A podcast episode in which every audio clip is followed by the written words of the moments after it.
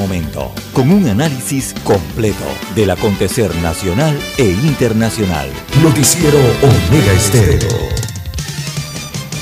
Omega Estéreo Noticias.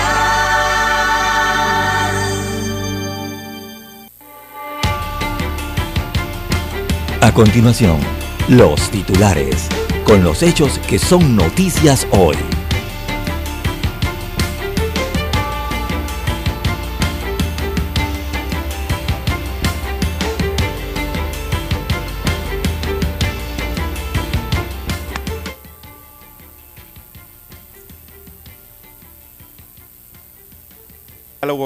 Caja del Seguro Social. Así lo reclaman los empresarios, el sector empresarial que ha pedido al gobierno reactivar el diálogo por esta primera institución de seguridad social en vista que la OIT ya presentó el informe actuarial. También Estado y cotizantes deberán sacrificarse. Así que es parte de lo que dicen los especialistas que están preocupados por la situación del IBM este riesgo del Seguro Social y los atajos que se podrían tomar para solucionar la falta de fondos en esta institución. También Tierras Altas no tiene plan de ordenamiento territorial. También para hoy, amigos oyentes, eh, tenemos que venezolanos que lleguen a Panamá después del 12 no podrán ir a Estados Unidos de América, según establecen las autoridades eh, locales. También suspenden vacaciones a, los agentes eh, de la Policía Nacional tras la ola de robos que se ha suscitado en el país, principalmente en Ciudad eh, Capital. Bien, el gobierno en la mesa de diálogo alega que quiere seguir con la segunda fase de este diálogo. El Parque Omar aclara que estacionamientos eh, de este centro recreativo son gratis, dicen en un comunicado tratando de aclarar la situación. Así lo envía el Ministerio de la Presidencia. Recordemos que el Parque Omar está bajo la égida o el paraguas de el despacho de la primera dama de la República. También ayer decretaron alerta verde en Azuero, Chiriquí y Veraguas, en donde se han suscitado una serie de lluvia fuerte, tormentas incluso eléctricas para estos puntos de la geografía nacional. También para hoy, amigos oyentes, eh, Panamá está alerta por leche de bebé y también los casos de bronquitis que se registran en Costa Rica. Esto ha llamado a las alertas aquí también eh, en nuestro país. En más títulos eh, para la mañana de hoy, también tenemos que demanda de copa aumentó 3.5% en el mes eh, de septiembre. También para hoy tenemos, amigos oyentes, que Dos víctimas eh, por accidentes de tránsito se registran en las vías. Un ciclista fue aplastado también ayer en el distrito de Chame, producto de estos incidentes en la carretera. También eh, un hindú que buscaba el sueño americano se ahogó en la comarca eh, Gunayala. Se produjo colisión de, un bote eh, de, patrullaje y la lancha que transportaba a unos 25 migrantes. Lastimosamente murió uno por inmersión. También eh, tenemos para hoy a nivel internacional que bien a hay acuerdo en Suecia, conservadores liderarán nuevo gobierno con inédito apoyo de la extrema derecha de ese país escandinavo. También para hoy, venezolanos deportados desde Estados Unidos a México protestan ante la nueva política migratoria, esto allá en el borde de la frontera y también en diferentes estados de México. Eh, Vladimir Putin eh, se muestra desafiante y asegura que Rusia está haciendo todo bien en Ucrania.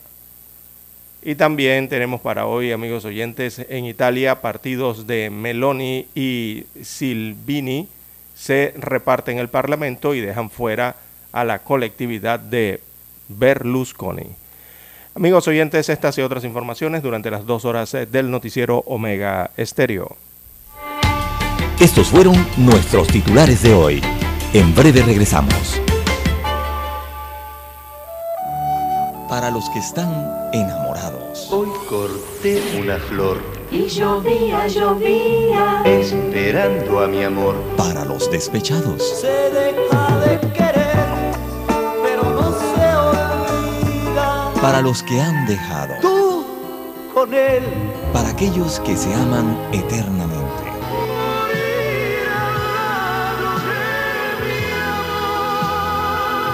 Para los que hacen propuestas indecentes. Yo necesito saber si quieres ser mi amante. Clásicos. Clásicos del sábado. Del sábado. Clásicos del sábado. Todos los sábados por Omega Estéreo 107.3, la radio sin fronteras. ¿Qué tal amigos? Les saluda Álvaro Alvarado y quiero invitarlos a sintonizar Sin Rodeos, donde tenemos entrevistas, comentarios, el análisis de la información de lo que pasa en Panamá y el mundo. Sin rodeos, con Álvaro Alvarado, de lunes a viernes, por Omega Estéreo.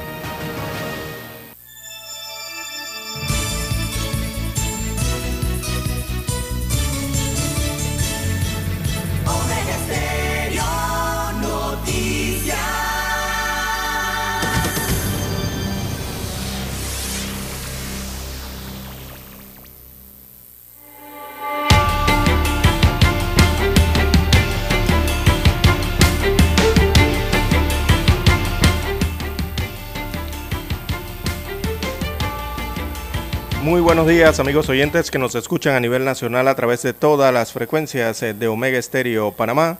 Sean todos bienvenidos a esta nueva emisión informativa para este día sábado 15 de octubre del año 2022. En el control maestro nos acompaña Roberto Antonio Díaz la mañana de hoy.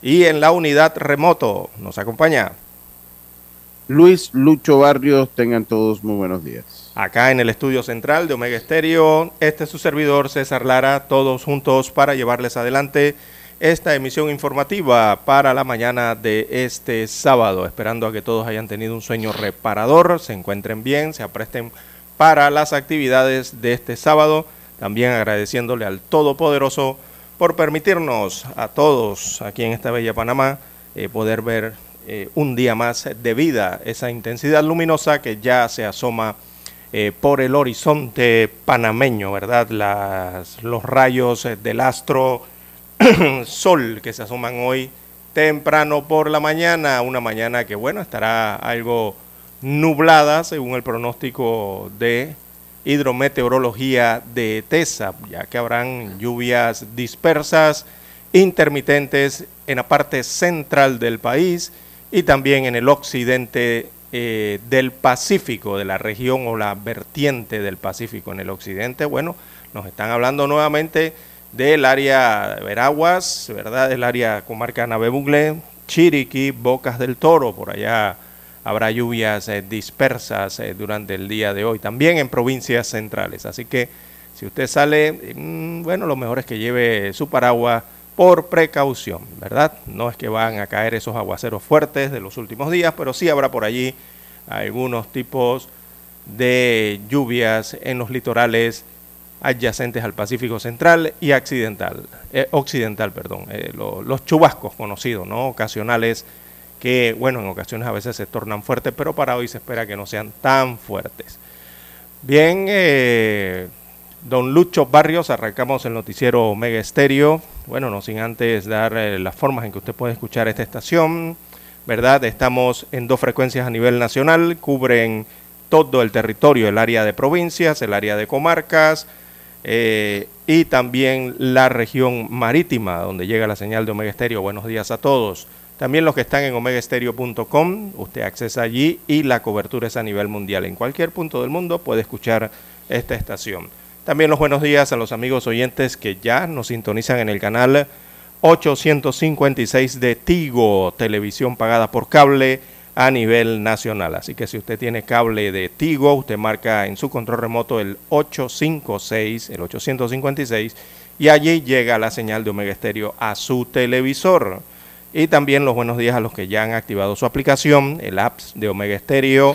Si aún no lo tiene, usted lo puede descargar desde su tienda Android o iOS para su dispositivo móvil, para su celular. Así que allí también lo acompañamos.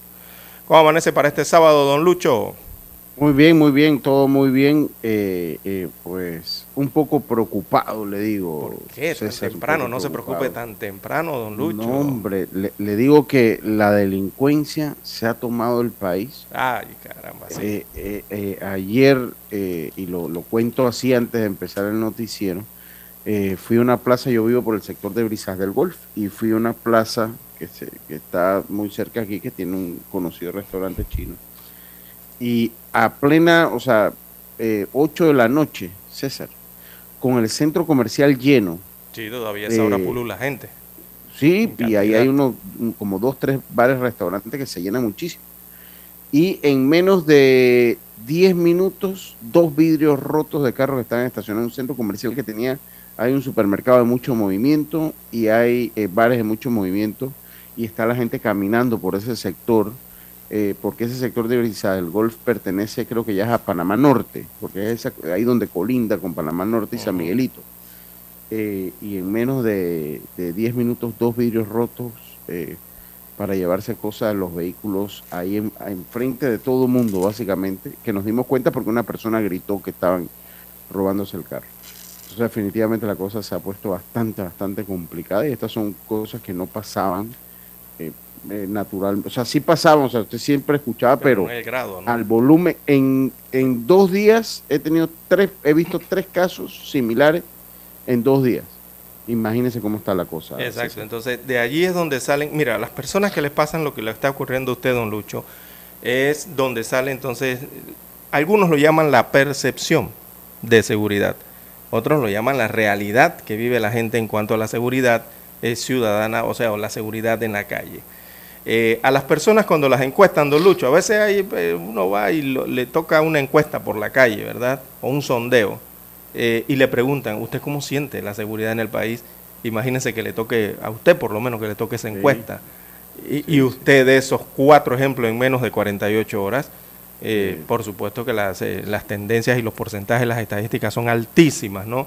Porque es la realidad que vive la gente. Y así como usted lo vive, lo están viviendo muchos ciudadanos aquí dentro del área metropolitana. No está muy segura la cosa, eh, don Lucho, eh, en las barriadas, en los corregimientos del distrito capital. No es tan buena la cosa tampoco para eh, las ciudades más cercanas al área metropolitana. Hablamos ya de las provincias de Panamá Oeste, el sector este de la capital también, la provincia de Colón. Y si usted pregunta por el interior de la República, bueno, tampoco es que le van a decir que está mejor la cosa para allá. Bueno, don Lucho Barrios, eh, se han hecho múltiples llamados al Estado central, al gobierno que administra a través del Ministerio de Seguridad y los estamentos de la Fuerza Pública. Bueno, ayer el ministro de Seguridad, Juan Pino, eh, salió nuevamente a los medios de comunicación a, a hablar sobre esta temática. Dijo ayer que se aumentará el pie de fuerza de la Policía Nacional en las calles. Uno. Y además manifestó que ha dado la orden de suspender las vacaciones a los agentes de la fuerza pública. O sea, esto incluye a todos, ¿ah?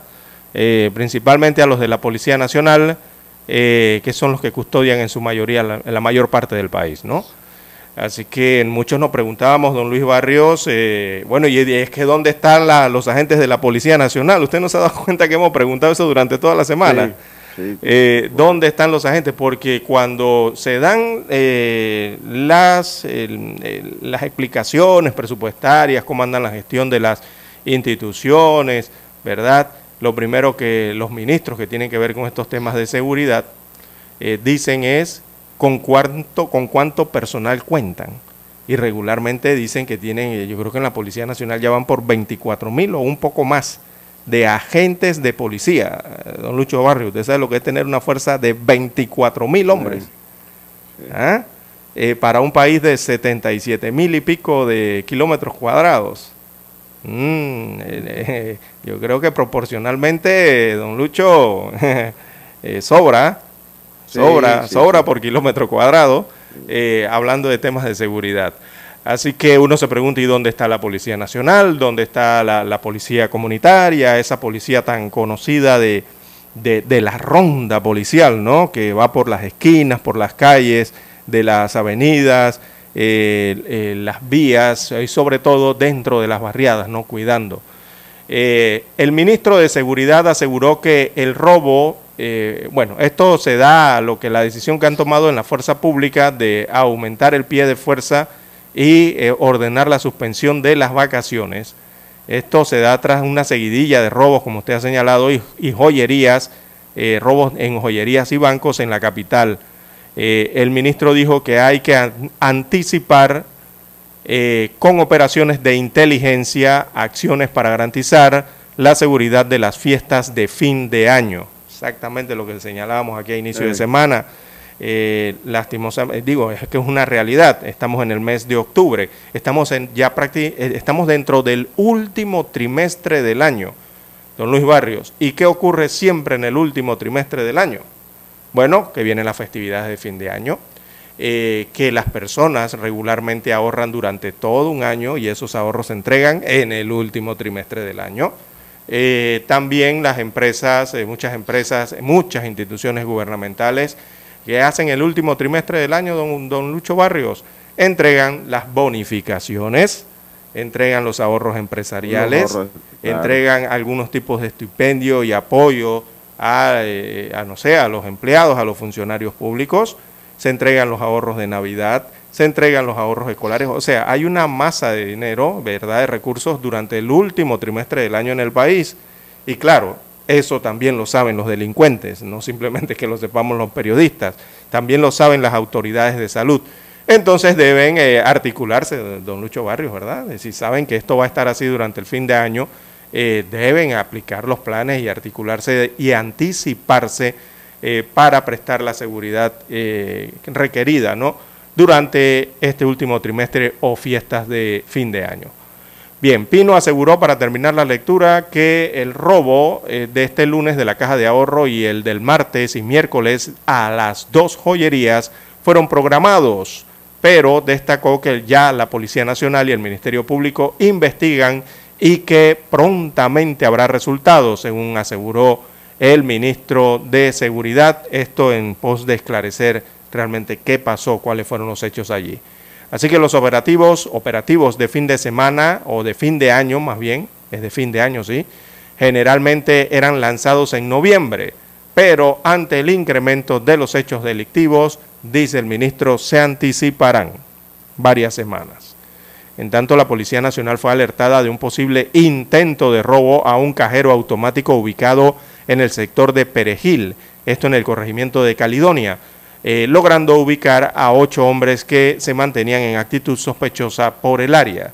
Así que las unidades policiales eh, detectaron el corte del cable del cajero automático ubicado en la cooperativa, esta es la Copeduc. Eh, por este caso, dos vehículos que presuntamente eran utilizados por estas personas fueron decomisados y llevados en grúa. Destaca la información hoy que la extraigo del diario Crítica Libre, en el que en síntesis el principal anuncio ha sido que les suspenden las vacaciones a los agentes de la Policía Nacional para ponerlos en la calle a cuidar y también anuncian que aumentarán el pie de fuerza de la policía. Con esta medida y quizás con otras, ¿no? ya sean el tema de la CAPOL, eh, comenzar a subir entonces a los estudiantes o los aspirantes a eh, miembros de la policía. Eh, bien, don Lucho, así está la situación, así intentan contrarrestar eh, lo que está ocurriendo, sobre todo en el área metropolitana. Sí, así es, y bueno, usted, habrá que, definitivamente, eh, son, son medidas que hay que tomar, lo de la policía son cosas, eh, son medidas que hay que tomar, pero tenemos que ser conscientes de algo, o sea, no va a haber un policía para cada ciudadano, o sea, Claro. por más que todo el pie de fuerza la policía esté en las calles, eh, eh, pues no va a haber, es imposible que haya un policía por cada, por cada ciudadano. Eh, por Porque el primer tenemos- anillo de seguridad es uno mismo, don Luis Barrio. es uno mismo, Es el ciudadano. Ese es el Entonces, primer anillo de seguridad. Hay que cuidarse uno mismo, ¿no? Maíz? Eh, Lo primero, o sea, si usted sale y usted deja su carro estacionado, lo primero, o sea, ya computadoras, celulares, carteras, eh, no se puede dejar, o sea, no se, no se puede dejar en el, en el auto nada de valor, eh, porque pues ya ellos están, eh, y, y lo hacen rápido, o sea, es minutos, en cuestión de minutos. Entonces uno mismo en la línea de seguridad, uno tiene que tratar de protegerse, mantener sus puertas cerradas, trancadas, y no dejar objetos de valor en el carro. Eso, eso por un lado. Y dos, la policía eh, debe tener los agentes en la calle, pero también se debe eh, buscar la, la, eh, las intervenciones a través de la inteligencia policial, que también es importante, porque estas son bandas, eh, eh, César, que están eh, dedicadas a esto. se y organizan. Que se organizan. Entonces, eh, la manera de dar con esto, pues, es a través de la inteligencia policial, César. Así es. Bien, tenemos las 5.50 minutos de la mañana. Hacemos la primera pausa y retornamos. Todos los miércoles damos un vistazo al pasado. Artistas que nacieron, que fallecieron, canciones, álbumes, películas que estaban de número uno en diferentes listados alrededor del mundo. Datos históricos y curiosos. Todos los miércoles, un día como hoy. De 9.30 a 12 del mediodía, por los 107.3 de Omega Estéreo. En centrales telefónicas, casa del teléfono es tu mejor opción. Te asesoramos y ofrecemos buena atención. Con años de experiencia trabajando para ti. La casa del teléfono, ubicados en Via Brasil y lista hermosa. La casa del teléfono, líder en telecomunicaciones. La casa del teléfono, distribuidores de Panasonic. Ven a visitarnos. Casa del teléfono. 229-0465. lsdtcorp.com. Distribuidor autorizado Panasonic.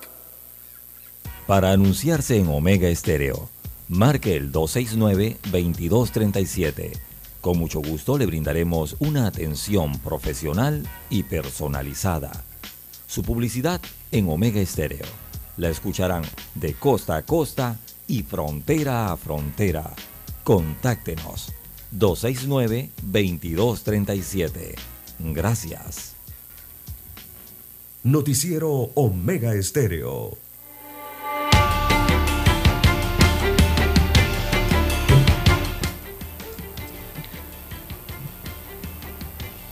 Son las 5.53 minutos, 5.53 minutos de la mañana. Eh, César, voy con una información interesante eh, pues para la ciudadanía y es que el Abbott, el laboratorio farmacéutico Abbott, informa sobre el retiro voluntario de productos comercializados bajo la marca Similac. Esto es importante Sí, que una usted lo sepa. No, exacto, una marca muy conocida, sobre todo pues por los productos alimenticios, productos Y, de, y distribuida aquí en el país. sí, correcto, ampliamente. eh, ampliamente, eh, pues, pues tiene pues, productos para bebé, tiene fórmulas para, para bebés, eh, entre otros productos, y eh, de los productos retirados, Abbott señaló que dos lotes de Similac Pro Total Comfort fueron enviados a Panamá.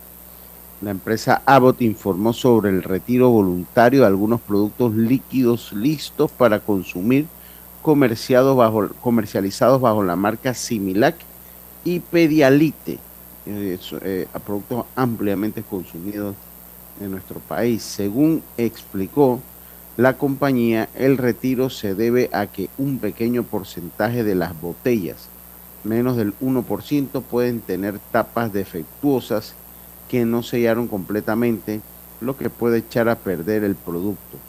Los lotes retirados corresponden a la producción de la fábrica ubicada en Columbus, Ohio, de los Estados Unidos. Abbott advierte que el consumo de los productos en mal estado puede provocar malestares gastrointestinales con síntomas como diarrea y vómitos. El retiro abarca lotes de líquidos en botellas de 2 onzas, 59 mililitros, eh, de los siguientes productos. Similac Pro Total Comfort. Escuche bien para que eh, pues, tome las previsiones, eh, previsiones en caso que usted consuma estos productos. Similac Pro Total Comfort. Similac 360 Total Care. Similac 360 Total Care Sensitive. Similac Special Care 24. Similac Stage 1. Similac Water. Similac Neosure y Pedialite Electrolyte Solution. Esta última es ampliamente utilizada en, en lo que es pediatría y, para adultos cuando tiene vómito diarrea como para hidratación, así que eh, hay que estar pendiente de eso. De estos dos de estos productos, dos lotes de Similac Pro Total Comfort fueron enviados a Panamá. Los otros productos señalados fueron distribuidos en Estados Unidos, Canadá, Puerto Rico, Trinidad y Tobago, Curazao, Barbados, Haití, República Dominicana y Colombia. En caso de tener algunos de estos productos, Abbott recomienda no consumirlos y de tener alguna consulta, llamar a la línea 800-0410. 800-0410 en caso pues de tener algún problema y tener alguno de estos productos que hemos eh, leído en, esta, en este comunicado que manda la empresa César. Sí, y hay que reforzar eh, ese, ese, esa alerta sanitaria. Va un poco más allá, don Lucho, porque se complicó un poco la situación, debido a que lo que ya habían anunciado el laboratorio a nivel internacional y la importación que hace del producto Panamá, de estas latas de, de leche fabricadas por Abbott Laboratorios desde Irlanda, mire lo que ocurrió, don Lucho, que adicional a eso, eh, la alerta es mayor porque el Ministerio de Salud de Costa Rica, aquí del hermano país, eh, anunció la sustracción de 26.496 unidades de esta leche, de este tipo de leche fabricadas por el laboratorio Abbott. Se los robaron en Costa Rica. Entonces aquí en Panamá el Ministerio de Salud eh, panameño también estaba pidiendo a la población panameña que esté alerta, ¿verdad?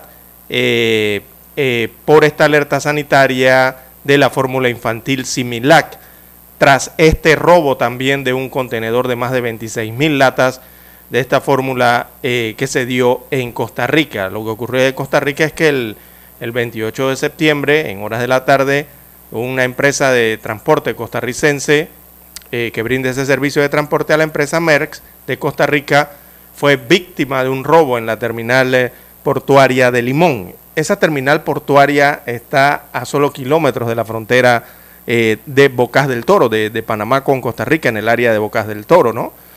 Y se teme que muchas de esas latas o parte de ese contenedor haya ingresado al país, de contrabando, ilegalmente, por supuesto, ¿no?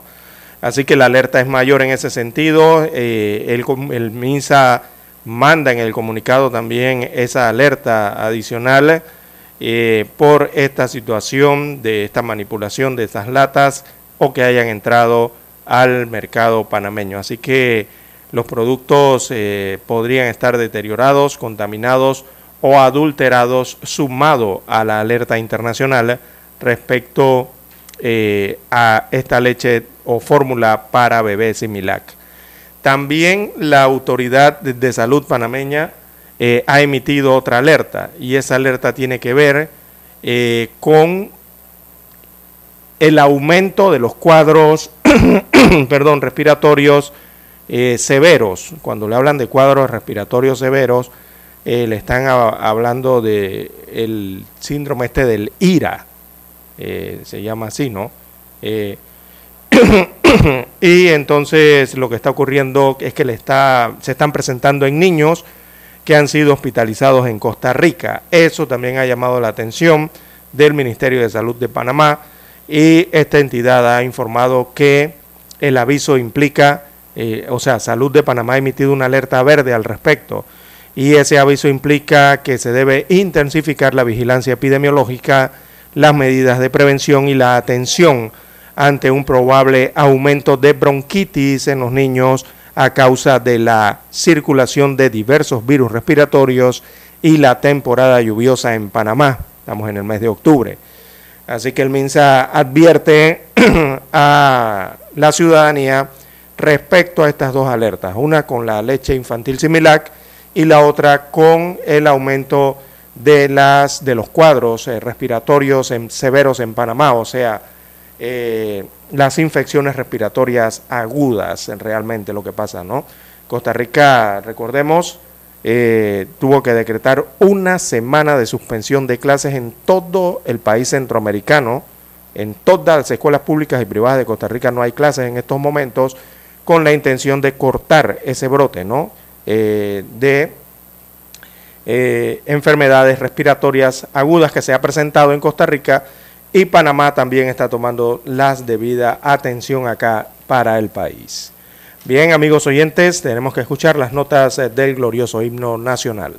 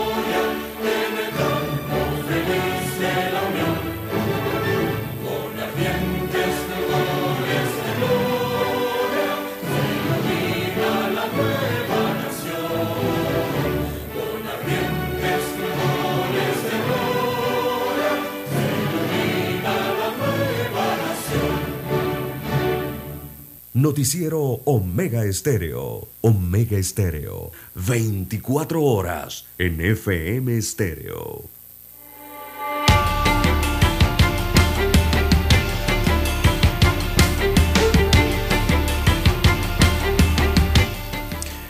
Bien, amigos oyentes, las 6.4, 6.4 minutos de la mañana en todo el territorio nacional. Bien, don Lucho, amigos oyentes, Estados Unidos advirtió que los venezolanos que ingresaron a Panamá a través de la selva del Darién después del 12 de octubre y los que están en camino no serán elegibles para entrar a esa nación del cono norte. Así lo están advirtiendo las autoridades de los Estados Unidos de América. que los venezolanos que llegaron a Panamá después del 12 de octubre no podrán ir a los Estados Unidos de América. Esto involucra los, eh, los que llegaron en ese momento o los que se encuentran en tránsito en este momento también, porque eso es lo que hay que ver, es, la, la, lo dramático, ¿no? Lo de lo preocupante, lo grave de esta crisis humanitaria que se gesta allí en el tapón del Darién, que hay miles que están haciendo esa travesía entre Colombia y Panamá desde Necoclí, eh, tratando de llegar a, a, las, a los poblados del Darién, atravesando la zona selvática, y ni siquiera tienen conocimiento de estas nuevas medidas que se han tomado eh, por parte del gobierno de los Estados Unidos de América. Así que la revelación la hizo Blas Núñez Neto. Él es el subsecretario interno de Política Fronteriza e Inmigración del Departamento de Seguridad Nacional de los Estados Unidos de América, eh, quien reveló que desde abril la migración irregular vía Darién se ha multiplicado 30 veces más. Imagínese usted esa, wow. ese porcentaje. Eh, 30 veces más, o sea, ahí no le están hablando, normalmente uno dice aumentó 100%, 200%, 300%, no, aquí le tiene que agregar un cero más a eso. O sea, eso viene siendo tres, si lo hablamos, que hasta a veces, eh, eh, que está hasta mal dicho, ¿no? Decir 200%, 300%, eso no se dice así, pero bueno, para utilizarlo en el lenguaje popular, ¿no? que a veces utilizamos en Panamá, esto vendría siendo tres mil veces más. Aumentó la cantidad de eh, migrantes que pasan por Darién. Imagínese usted esa cantidad. Eso viene siendo 30 veces más. Por cada uno que pasaba hace algún tiempo, ahora pasan 30. En vez de uno, pasan 30. Entonces, esto sigue aumentando según las autoridades norteamericanas. Se estima que diariamente cruzan el Darién 3.000 venezolanos.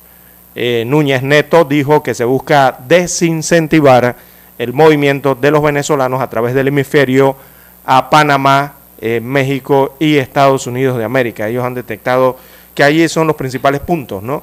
Eh, en donde se da esta inmigración hacia los Estados Unidos de América y han detectado que el aumento ha sido de la nacionalidad venezolana. Eh, por eso las medidas que han adoptado, sobre todo aquí en Panamá también.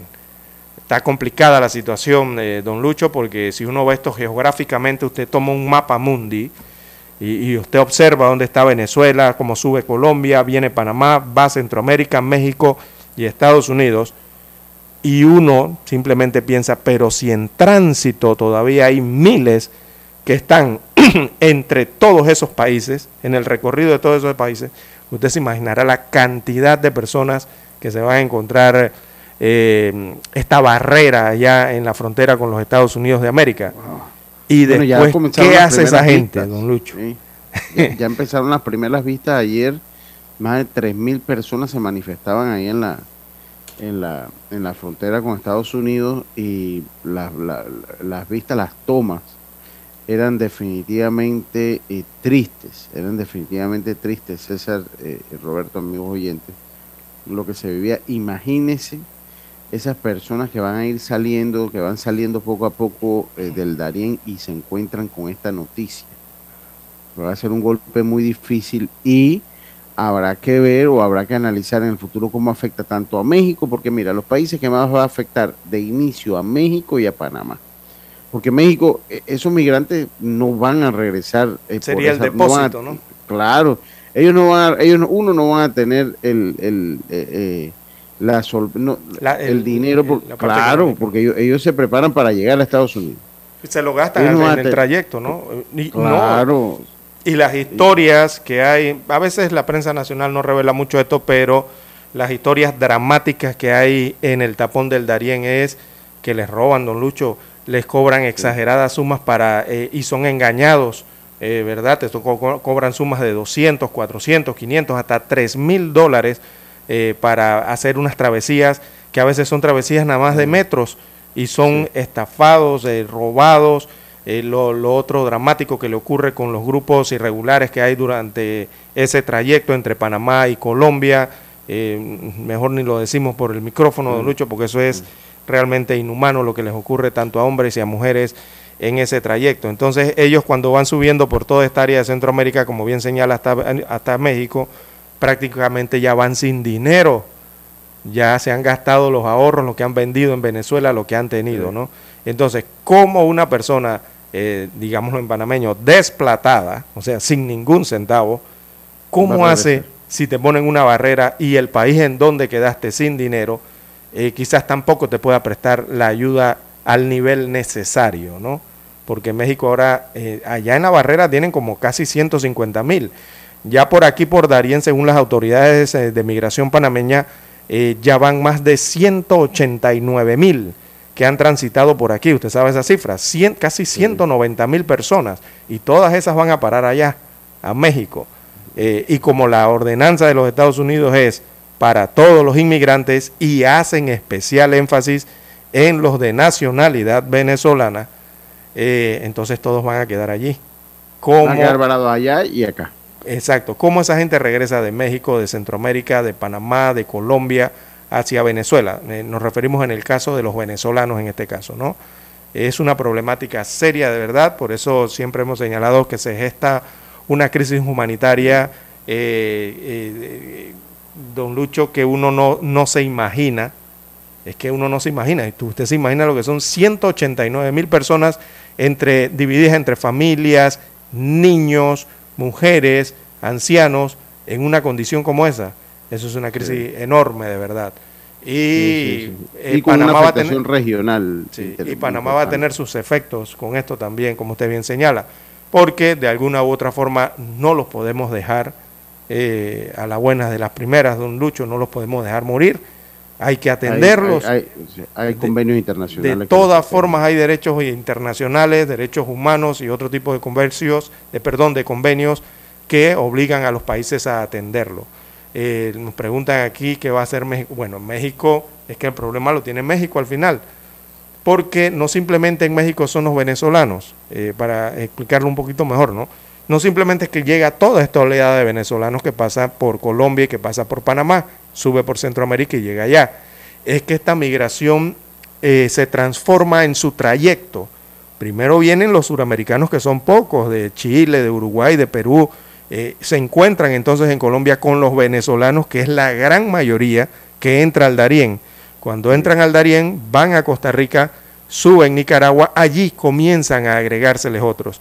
Y cuando llegan a Guatemala, don Lucho, allí es donde entra otra corriente importante de nacionalidades de migrantes, que son los propios locales de Centroamérica, que son los salvadoreños, que son los guatemaltecos, que están allí en el borde con México, también uniéndose a esa gran caravana de migración que sube a México a intentar cruzar la frontera con los Estados Unidos. Pero quedan allí entonces todas esas nacionalidades varadas. Sí, además hay eh, un contingente africano, ellos vienen, los africanos vienen por Brasil.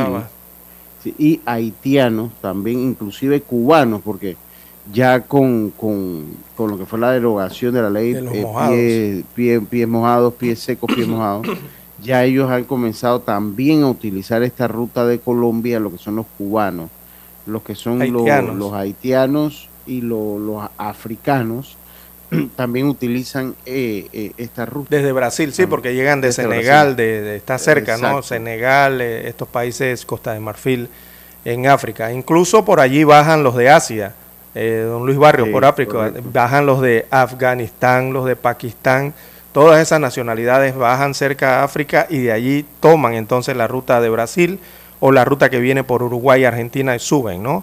Eh, hacia la parte norte del, cono suramericano acá en Colombia. En Necoclí, eh, ahí en Antioquia, esto está cerca de la frontera eh, del Caribe, la parte norte de Colombia, con la comarca Gunayala. Eso, eso es, un, es un pequeño pueblito, pero ya no es un pequeño pueblito, don Lucho, eso es una marejada de gente que hay allí, iniciando la travesía de esa caminata por la peligrosísima selva del Darién. Eh, bien, las 6.15, 6.15 minutos eh, de la mañana en todo el territorio nacional. No, no tenemos que explicar por qué el Darién es tan peligroso. Yo creo que la mayoría eh, por lo menos tiene la, la noción mínima del grado de peligro que hay en Darién. Digo, por lo menos la mínima, porque si explicamos todos los peligros que hay en Darién, eh, hasta nosotros mismos los panameños eh, nos espantaríamos, ¿no? Es muy peligrosa de verdad. Eh, bien, vamos a la pausa y retornamos. ¿Sabe usted qué canción estaba de moda cuando nació?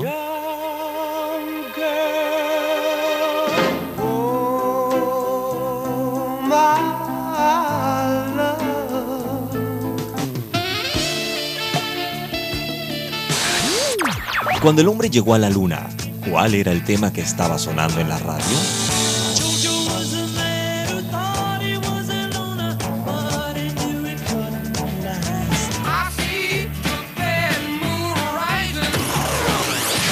Clásicos del sábado. Todos los sábados, por Omega Estéreo, la radio sin fronteras. Desde los estudios de Omega Estéreo, establecemos contacto vía satélite con la voz de América. Desde Washington, presentamos el reportaje internacional.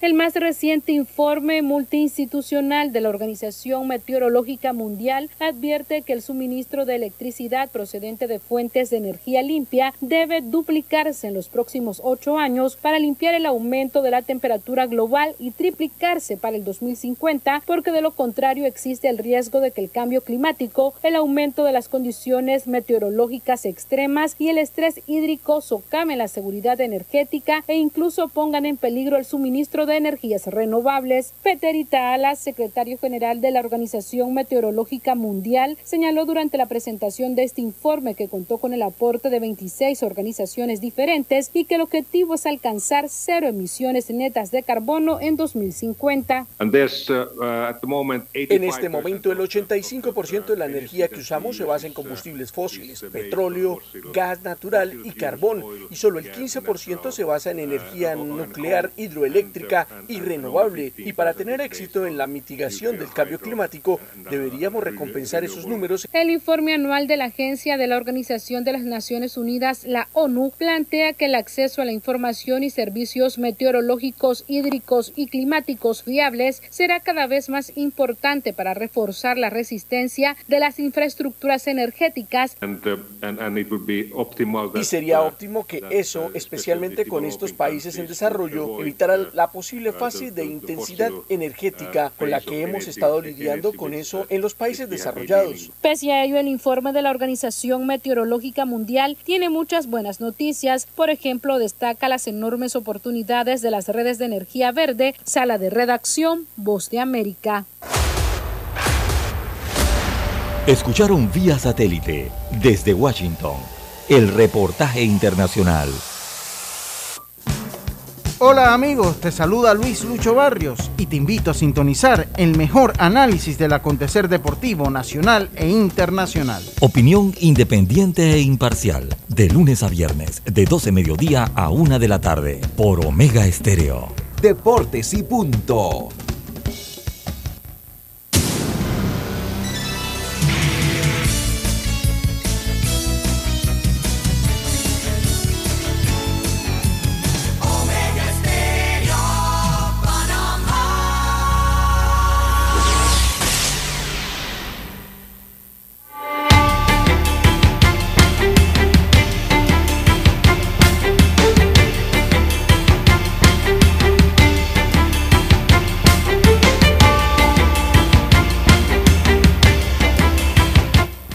6, 19 minutos, 6 y 19 minutos de la mañana, eh, en torno al mismo tema, César, que conversábamos. Dándole continuidad.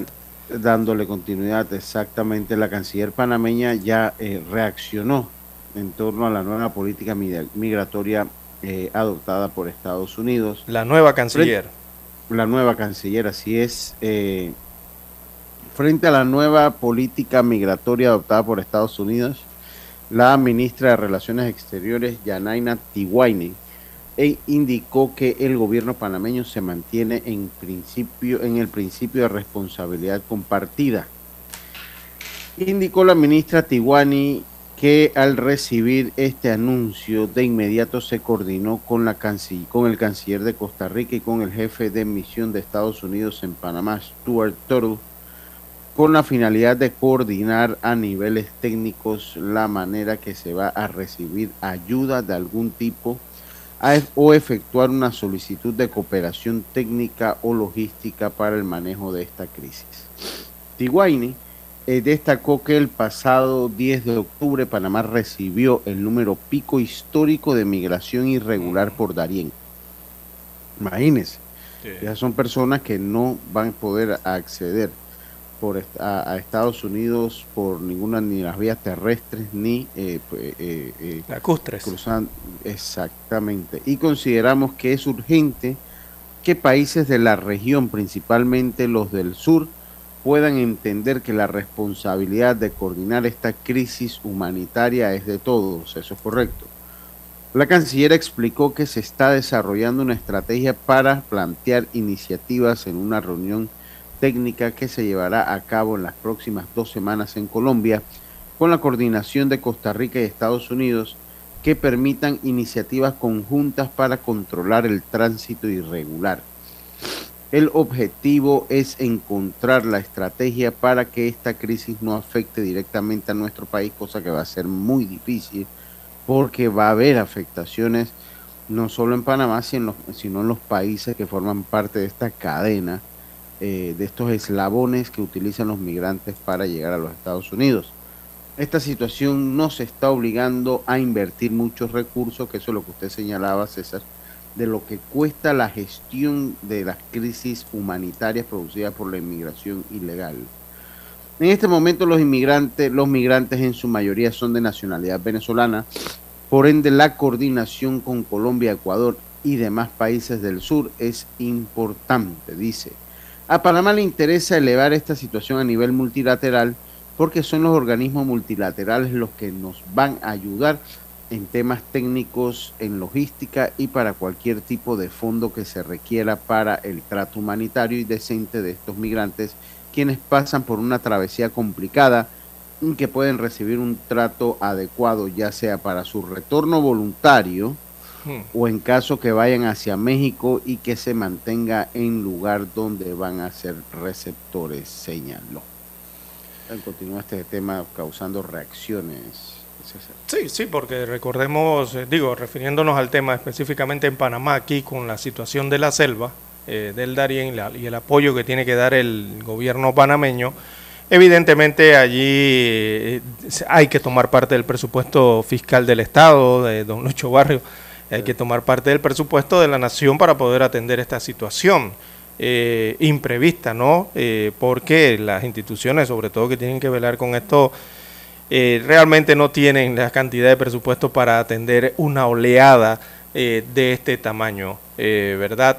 De esta, es que yo lo llamo así ya, don Lucho, eh, allí, allí dentro del Darién, donde no llegan las cámaras, no llegan los videos, pero sí se conoce a través eh, de las eh, de los comentarios y de las de las declaraciones de los propios migrantes eh, allí lo que hay es una crisis humanitaria. Eso está más que clarito no la han declarado oficialmente quizás pero allí dentro hay una crisis humanitaria muy seria de verdad en Darién y en Antioquia, es verdad que son los, tanto el municipio de Colombia que colinda con la frontera y la provincia nuestra acá también que colinda con esa frontera común eh, con Colombia. Y eso cuando comiencen a llegar las imágenes, don Lucho, yo me imagino que ya los medios internacionales, al conocer de la decisión de los Estados Unidos de América, eh, muchos tienen que estar volando aquí o- o- o- o las agencias internacionales enviando ya reporteros hacia estas áreas eh, de- tan peligrosas y de difícil acceso, ¿no? Eh, y esto lo tenemos aquí, al oriente del país, cerquita, en Darién.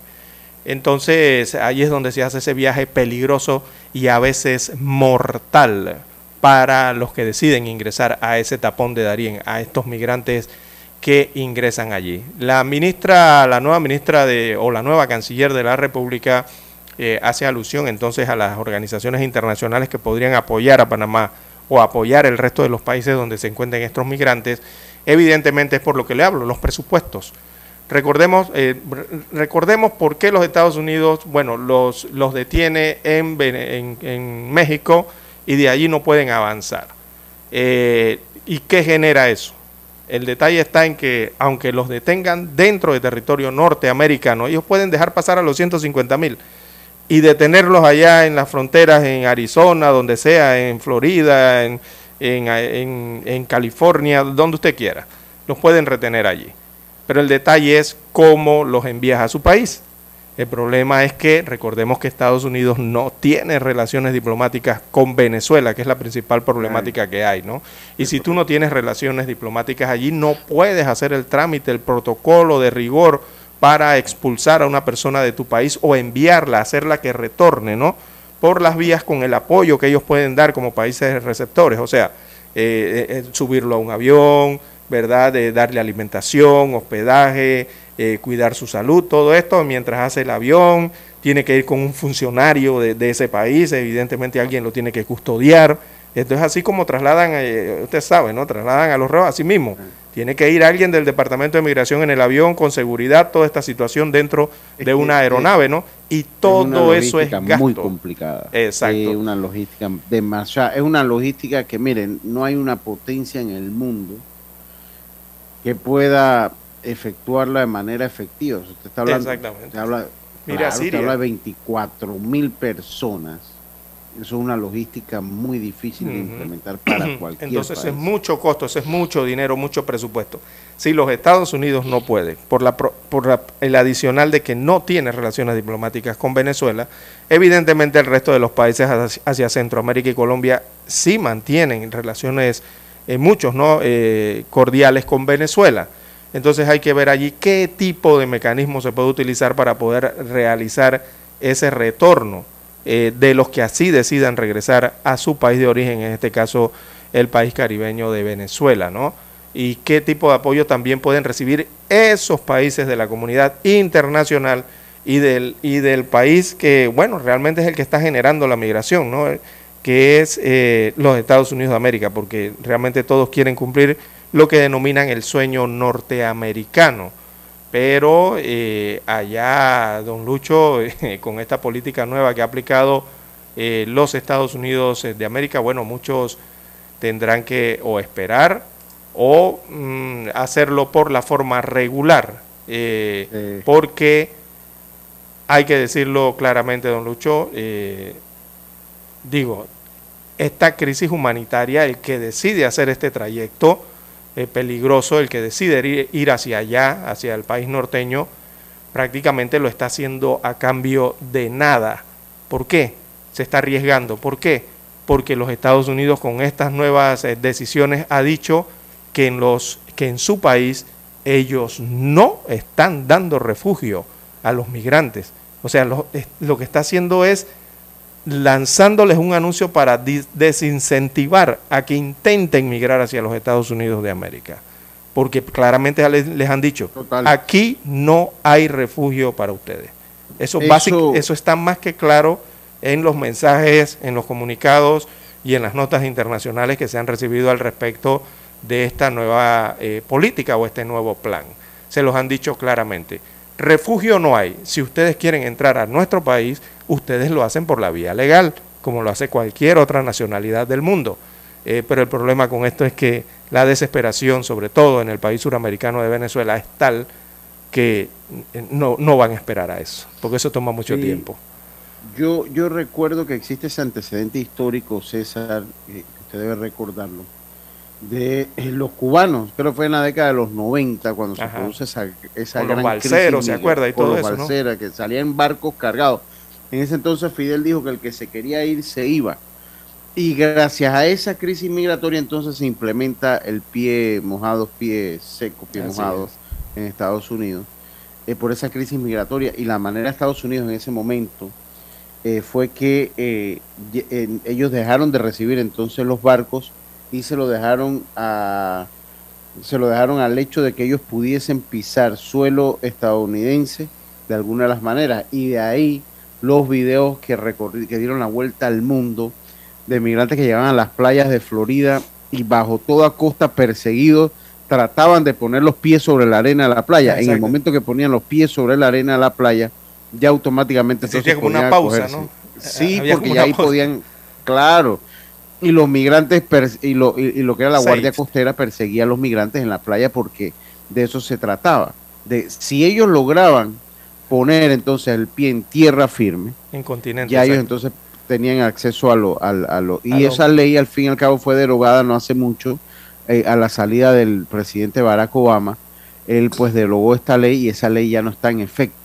Ya Así esa ley es. no está en efecto. Eh, y en ese momento entonces se redujo el tránsito ilegal de entonces de cubanos a Florida. Me imagino que las, las autoridades estadounidenses quieren hacer algo similar porque pues esto definitivamente al, al mediano plazo va a desi- desincentivar, des- eh, eh, Desincentivar. el- desincentivar, sí, exactamente, el- la migración de Venezuela. O sea, esto va a tener un efecto. El problema es que ahorita eh, eh, quedaron muchos varados en el trayecto que creo que, que son los que se van a convertir en el gran problema que vamos a tener mientras van bajando la cantidad de migrantes que van a ir eh, eh, con deseos de llegar a Estados Unidos por las restricciones que van a tener, obviamente. Entonces, lo que hay que reiterar, sobre todo los que escuchan las ondas hercianas de Omega Estéreo, que llegan hasta la provincia del Darién, es que eh, hay nuevas medidas de los Estados Unidos de América. Han dicho que solamente van a recibir 24 mil migrantes que hayan atravesado Panamá, el territorio de Panamá, antes del día miércoles, o sea, antes del día 12 de octubre. Los que no atravesaron Panamá antes del 12 de octubre van a tener la problemática de que los van a rechazar, o sea, los van a regresar, los van a rebotar. Y recordemos que en este momento hay miles, miles de migrantes que atraviesan eh, toda esta ruta hasta los Estados Unidos, eh, sobre todo la de Darién, o hay otros que piensan todavía arriesgar sus vidas tratando de cruzar el tapón del Darién. Entonces, a estos que todavía no han entrado a Panamá al tapón del Darién, es el mensaje de que primero infórmense de cómo están las reglas, eh, don Lucho, del juego para los Estados Unidos de América.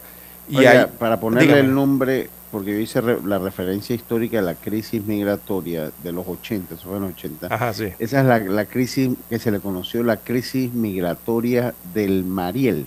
Esa misma, del sí. Mariel. Del puerto. Que fue esa, es- exactamente, que es a a esa que me estoy refiriendo, que ha sido la mayor crisis migratoria entre Cuba y Estados Unidos. Y la traigo a colación para ponerla del ejemplo porque Estados Unidos puso las reglas del juego y, de- y, y totalmente pues fue bajando la migración por lo menos de esa manera porque nunca ha parado la migración entre Estados Sí, Unidos sí, entre de- Cuba y de Estados los Unidos. cubanos eh, de la provincia del Pinar del Río en cantidad, Artemisa, todas esas áreas eh, que ven o, o están frente a las costas de, de Florida, eh, siempre se ha registrado esto, ¿no?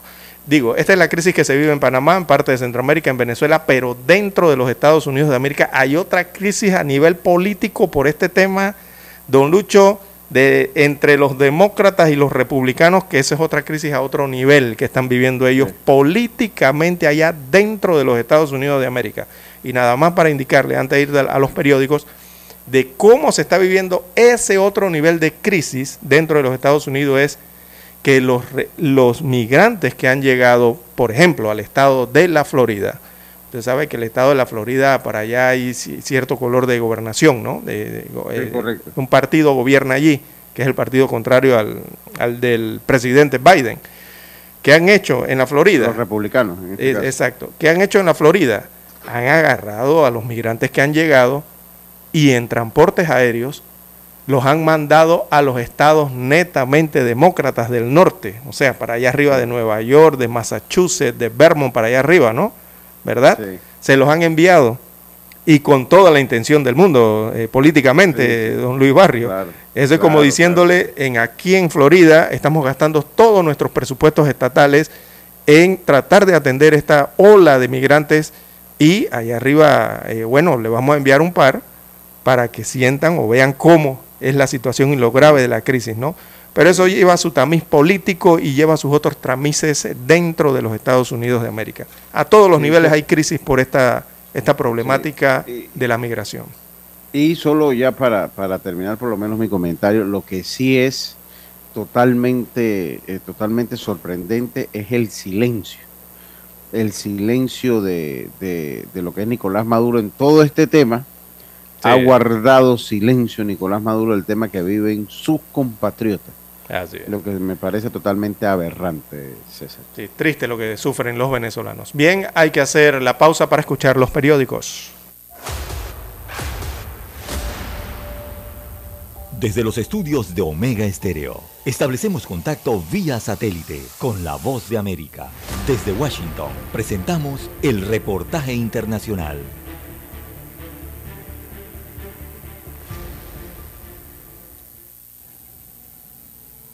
Uno de los jardines más antiguos de Estados Unidos abrió sus puertas a los visitantes para revivir una tradición tras dos años de pandemia. Se trata del tour por los jardines de la Casa Blanca, una experiencia que se celebra dos veces al año y que atrae a miles de visitantes deseosos por conocer algunos de los sitios más emblemáticos de la llamada Casa del Pueblo. Instituido en 1972 por la primera dama Patricia Nixon, el recorrido por los jardines del ala sur de la Casa Blanca se realiza dos veces al año, en primavera y otoño. Durante el recorrido, los visitantes pueden disfrutar de la explosión de colores típicos de cada temporada. En primavera, el despertar de las flores y en otoño, el cambio de hojas. Amenizado por la banda de la Marina. El recorrido incluye parajes emblemáticos a través de los diversos jardines pensados no solo para hermosear la casa presidencial, sino como un legado a las próximas generaciones. Un espacio colmado de historia y simbolismo en el que se erigen árboles nativos, muchos de ellos plantados por los propios presidentes. El árbol más antiguo todavía en pie data de 1830 y fue plantado por Andrew Jackson, el séptimo presidente de Estados Unidos. Desde entonces, cada familia presidencial busca dejar su firma incorporando modificaciones y sumando a la flora del lugar. Recientemente, la primera dama Jill Biden creó un jardín de flores ornamentales diseñado para cultivar y tener un racimo de flores recién cortadas siempre a mano. El recorrido por los jardines de la Casa Blanca incluye una visita al Jardín de las Rosas, uno de los sitios más emblemáticos. El Jardín de las Rosas ha servido como escenario para conferencias de prensa, firma de leyes, actividades diplomáticas y hasta bodas. Otro de los sitios favoritos es la Huerta de la Casa Blanca. Formalmente creado en 2009 por la primera dama Michelle Obama, el huerto incluye toda clase de hortalizas, vegetales y hierba fresca, alimentos que van de la huerta a la mesa presidencial. El tour por los jardines de la Casa Blanca celebra este año su aniversario número 50, una edición especial que además marca el reinicio de esta tradición tras dos años de pandemia. Belén Mora, Voz de América. Escucharon vía satélite desde Washington el reportaje internacional. Desde el dominante Cerro Azul, Omega Estéreo cubre las provincias de Panamá, Colón, Darién, Panamá Oeste y las playas en los 107.3. Continúa desde el majestuoso Cerro Canacagua en los 107.5, cubriendo todas las provincias centrales hasta el imponente volcán Barú en los 107.3 para las provincias de Chiriquí, Bocas del Toro y Veraguas. Omega Estéreo para todo Panamá.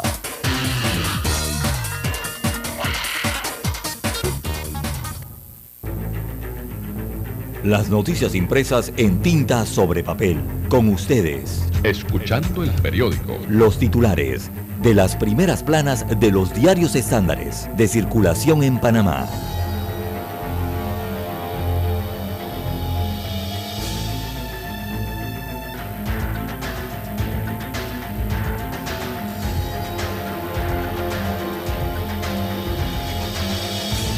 Y seguimos entonces con nuestro segmento Escuchando el periódico. Escuchando el periódico, comenzamos con los titulares que detalla la decana, la estrella de Panamá, para hoy 15 de octubre de 2022. Dice lo que representó el primer tranvía eléctrico en la ciudad.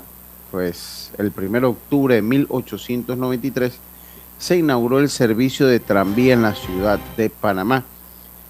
El cual dejaría de operar durante la Guerra de los Mil Días, esto fue en 1900, eh, de los Guerra de los Mil Días, y volvió entonces en 1911 a instalarse, lo que representó un avance de tecnología para el país.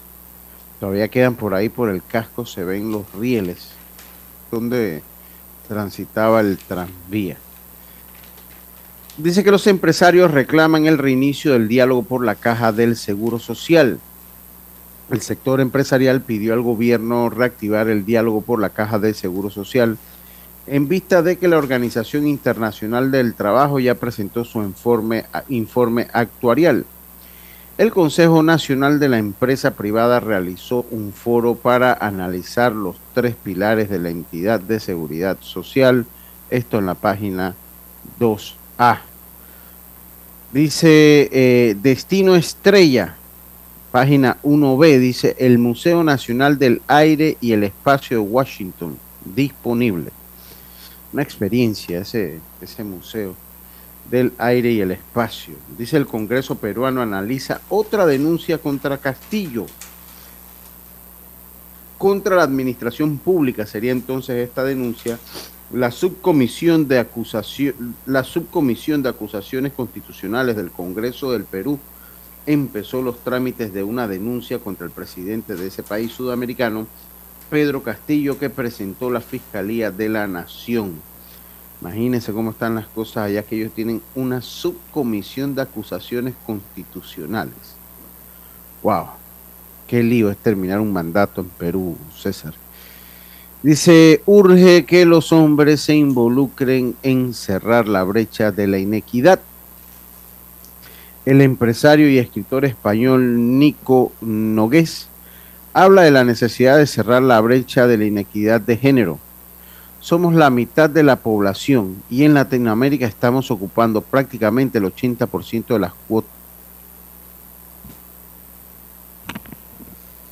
El 80% de las cuotas obrero patronales, esto refiriéndose a la inequidad. Bien, el diario La Estrella de Panamá también continúa señalando en su portada eh, urge que los hombres se involucren en cerrar la brecha de la inequidad, mientras don Luis Barrios hace, restablece la conexión. Bueno, en este espacio, gente, que tiene el diario La Estrella de Panamá en su página 4A, destaca el empresario y escritor español eh, Nico Nogués. Habla de la necesidad de cerrar la brecha de la inequidad de género. Somos la mitad de la población y en Latinoamérica estamos eh, ocupando prácticamente el 86% de las cuotas eh, de poder, entonces urge que nos involucremos para cerrar esas brechas, según dijo. Aparece fotografía de él en el reportaje que presenta hoy la Estrella de Panamá. También en otros títulos eh, de la decana de la prensa nacional, las voces infantiles que reclaman un mundo sin violencia. Es un tema que tiene que ver con la sociedad. Así que el pasado martes se celebró el Día Internacional de la Niña de las Naciones Unidas para promover un mundo sin violencia. Varias adolescentes dan su testimonio sobre lo que han enfrentado para vencer las adversidades.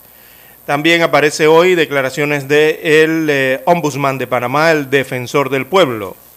Así que Leblanc plantea reformas eh, para la defensoría. Él es de nombre Eduardo Leblanc, que es el defensor del pueblo panameño.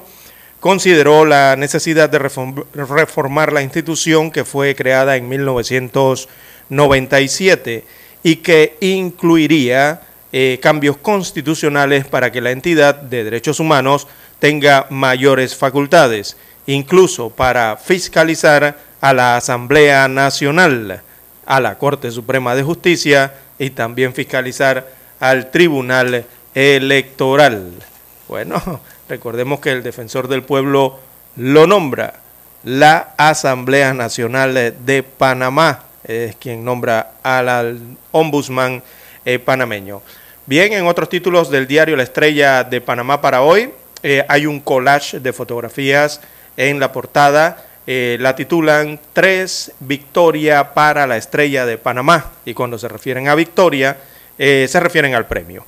Así que la estrella de Panamá triunfó la noche del jueves en los premios Victoria 2022 que otorgan los estudiantes de la Universidad Santa María la Antigua en las categorías de mejor reportaje, allí triunfó la estrella, también mejor caricatura y la mejor fotografía. Han sido los tres premios o los galardones que ha llevado el diario La Estrella de Panamá. Y, así que felicidades a la ganadora de mejor reportaje, ella es María Alejandra Carrasquilla, eh, saludos.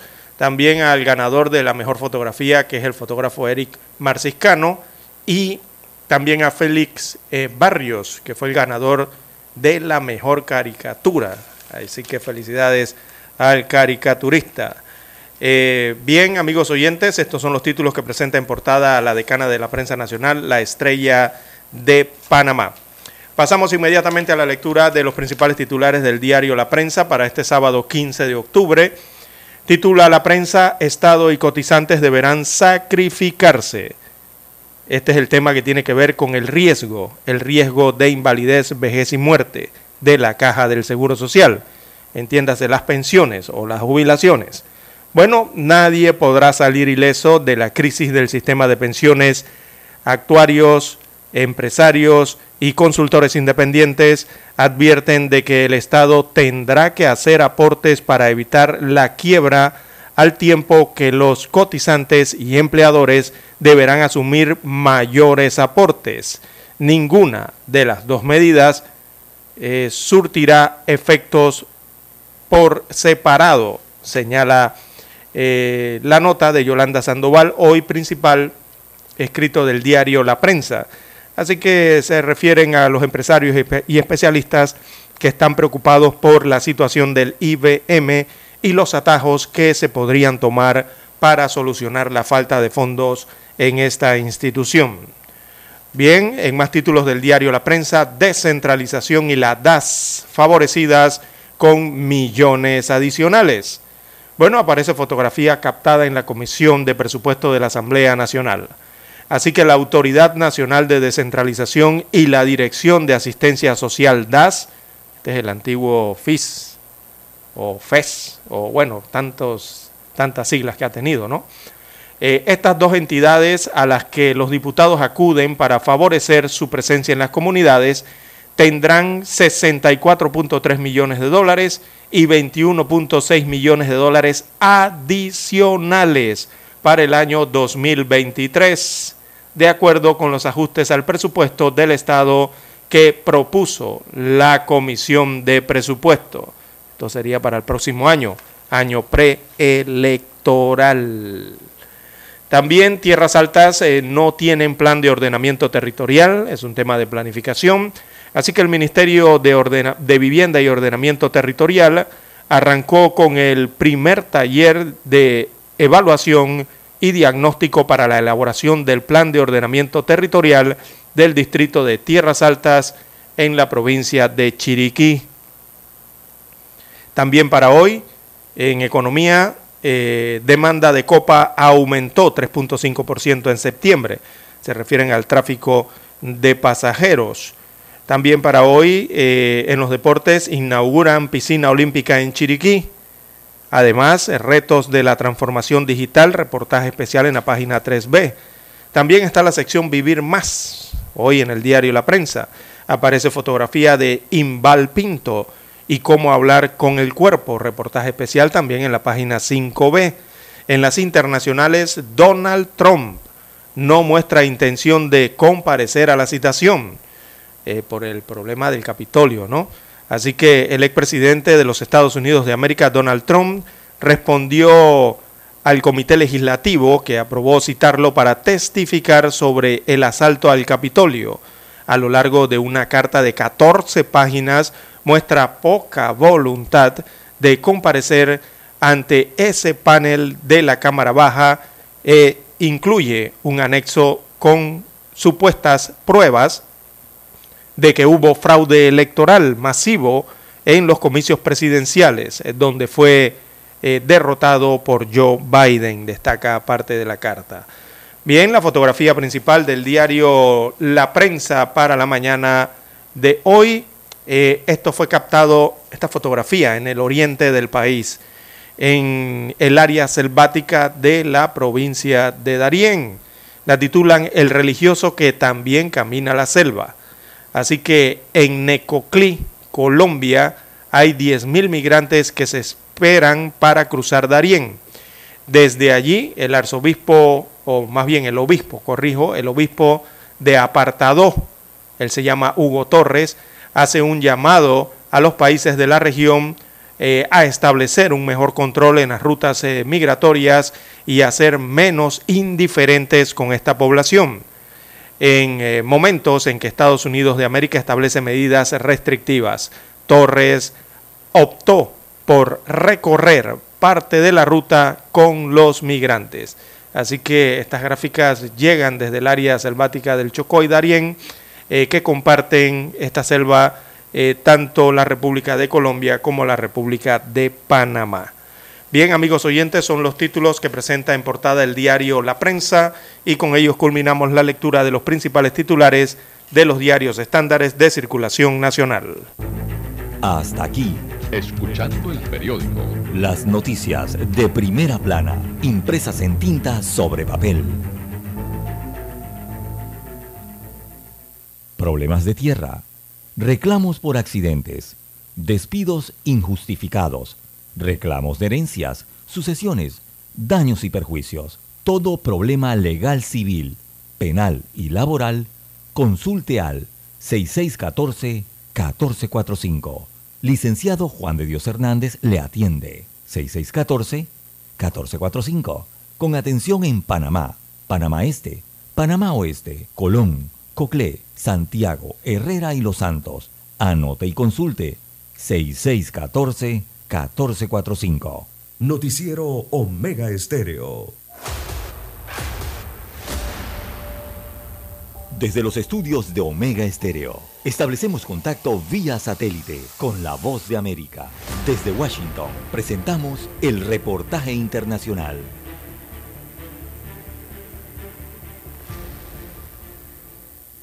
Durante seis meses en que se han suspendido garantías constitucionales como la libertad de asociación, el gobierno salvadoreño capturó a 53.465 personas, un promedio de 297 por día, acusados de ser miembros o colaboradores de las pandillas. Estamos llevando a cabo esta guerra en contra de las pandillas los resultados son innegables. Para una prominente organización de la sociedad civil, las capturas masivas representan violaciones a los derechos humanos. En seis meses reportan la muerte de 80 detenidos, según denuncias formuladas, porque el Estado no está brindando información sobre decesos en las prisiones. Hay dos categorías, lamentablemente, de los fallecimientos en los centros penitenciarios. Aquellos que eh, los ve los familiares con evidencia de violencia.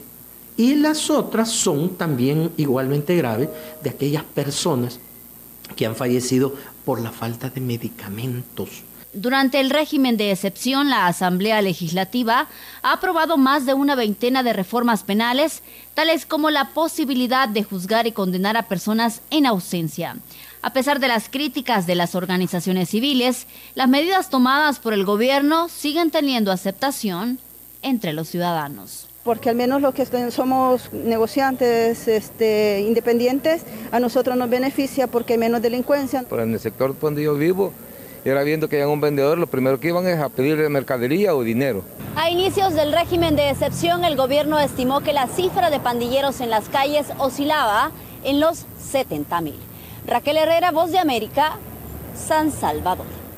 A menos de un mes de las elecciones en el Congreso, el objetivo real este jueves fue convencer al Departamento de Justicia para que empiece una investigación criminal contra el expresidente. La audiencia no fue hecha para convencer a los votantes, pero la verdadera noticia llegó al final. El comité votó para citar a Trump y testificar frente a los legisladores, a pesar que muy difícilmente el exmandatario aceptará hablar con ellos.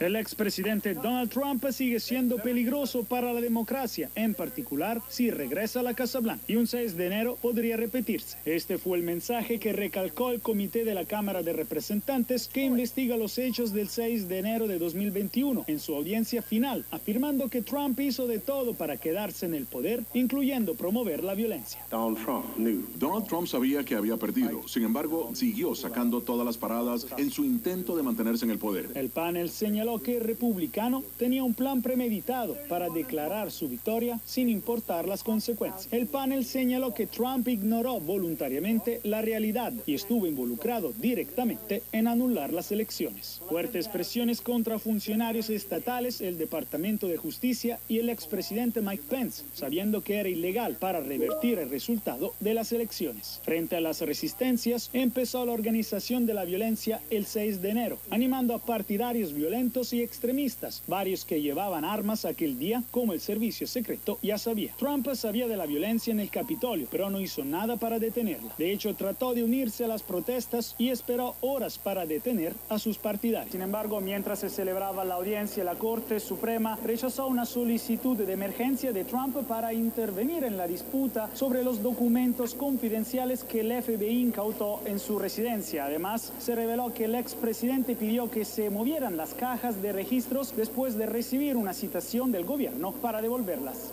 Jacopo Luzzi, Voz de América. Escucharon vía satélite desde Washington el reportaje internacional. Para anunciarse en Omega Estéreo, marque el 269-2237. Con mucho gusto le brindaremos una atención profesional y personalizada. Su publicidad en Omega Estéreo. La escucharán de costa a costa y frontera a frontera. Contáctenos 269-2237. Gracias. Noticiero Omega Estéreo.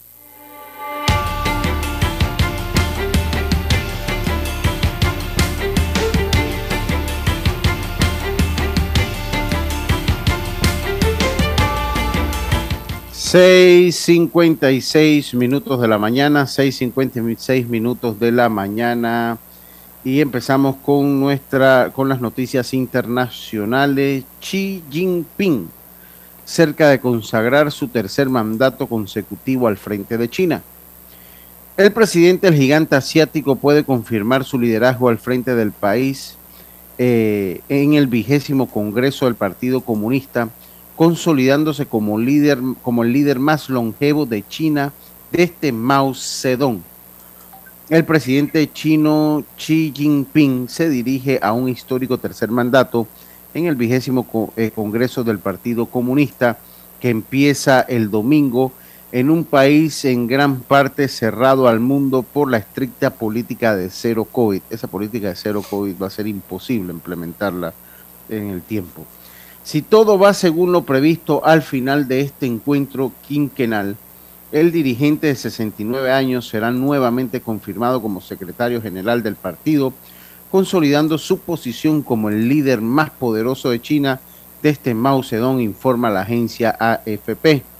La seguridad se reforzó alrededor de, plaza, de la plaza de Tiananmen de Pekín, en cuyo importante gran palacio del pueblo se reunirá a partir del domingo eh, casi 2.300 delegados de todas las provincias de China. El Congreso eh, estará bajo estrictos protocolos sanitarios en línea con la insistencia de Xi Jinping de mantener su política de cero COVID para contener y eliminar el virus dentro de sus fronteras. En el cónclave, celebrado en gran parte a puerta cerrada, los participantes elegirán alrededor de 200 miembros del Comité Central del partido y a su vez estos designarán a los 25 integrantes del Buró Político y a los que su comité permanente y a los de su comité permanente, el máximo órgano de decisión de China. Pero en realidad todo ha ocurrido de antemano porque el Congreso no tiene lugar hasta que las facciones se han puesto de acuerdo. Así que ya lo sabe, eh, parece que va a tener un tercer mandato Xi Jinping. Sí, eso, se- eso es mañana. Eso es mañana, exacto. Eso, eso ya es mañana. Así que, eso, mira, esas son elecciones, eh, eh, César, relevantes para, no tienen la exposición que tiene una elección de los Estados Unidos, pero lo que se da al Congreso, porque no son elecciones, eh, es el Congreso del Partido Comunista chino, el resultado es relevante también para todo el mundo. O sea, todo lo que se da ahí es relevante para todo el mundo, César. Así es, eh, don Luis Barrios. Eh, y China, bueno, va a realizar esto, ya usted explicó cómo es el liderazgo del partido en China, ¿no? A través del Buró, el Comité Central, y posteriormente se hace el Congreso Nacional del Partido Chino. Eh, también ha llamado mucho la atención en ese Congreso eh, la presentación femenina o, la cantidad de mujeres que forman parte de ese Congreso en relación con la cantidad de mujeres que eh, tienen altos cargos públicos en la República Popular de China. Eh, también hay altos cargos, ¿no? Entonces allí viene la otra parte también de las posiciones de liderazgo femenina en China. Un 8% de los cargos políticos en ese país están ocupados por mujeres, pero cuando se trata del Partido Comunista, eh, eso cambia, ese porcentaje cambia. Es más, eh, cuando se elige el buró eh, permanente, ese comité tiene siete delegados y menos cantidad de mujeres, destacan los grupos feministas. También cuando se da el buró, nada más ahí pasa a ser una. Y después cuando entra el comité central, solamente son 10 mujeres de más de 200 eh, que integran eso. Y los miembros suplentes incluso lo mismo ocurre. Son 20 mujeres suplentes en el comité central y hay más de 148 suplentes eh, del sexo masculino.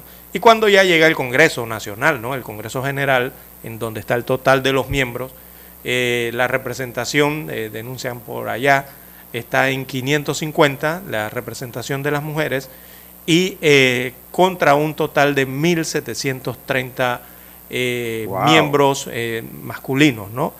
Hasta eso lo miden allá, también en China. No se Mm. crea que eso nada más ocurre en Europa y ocurre en América. También en Asia está el tema eh, por la representación femenina en las posiciones de liderazgo político. Hasta allá se da eso también. Bien, así está la situación para mañana domingo con la celebración del vigésimo Congreso en China del Partido Político Comunista. Bien, las 7 en punto de la mañana tenemos la conexión satélite ya, don Roberto Antonio Díaz, adelante con el satélite. Desde los estudios de Omega Estéreo, establecemos contacto vía satélite con la voz de América. Desde Washington, presentamos el reportaje internacional.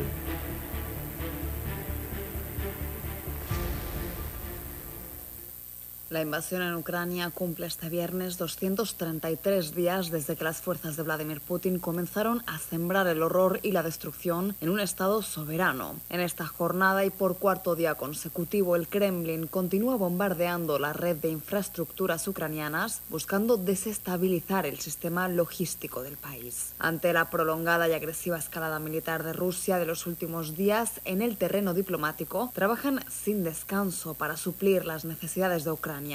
En este afán y con la intención de involucrarse hasta cierto punto, los líderes de Occidente reafirmaron sus compromisos y tomaron nuevas decisiones. En esta ocasión, los ministros de la Unión Europea de Justicia y del Interior se reúnen por segundo día consecutivo en Luxemburgo, donde debaten la investigación y el enjuiciamiento de delitos internacionales y la situación actual de los refugiados ucranianos, así como las implicaciones de la guerra en la seguridad interna del bloque comunitario. En tanto, desde la Organización Mundial de la Salud alertaron sobre el terrible impacto de la guerra en la salud de los ucranianos y en el sistema sanitario del país. Según sus informes, se contabilizaron hasta 620 ataques contra centros sanitarios desde el 24 de febrero, día en el que comenzó el conflicto bélico. Hans Klug, el director regional de la OMS para Europa, advirtió sobre los retos que enfrentarán los ciudadanos ante la llegada del invierno al continente europeo.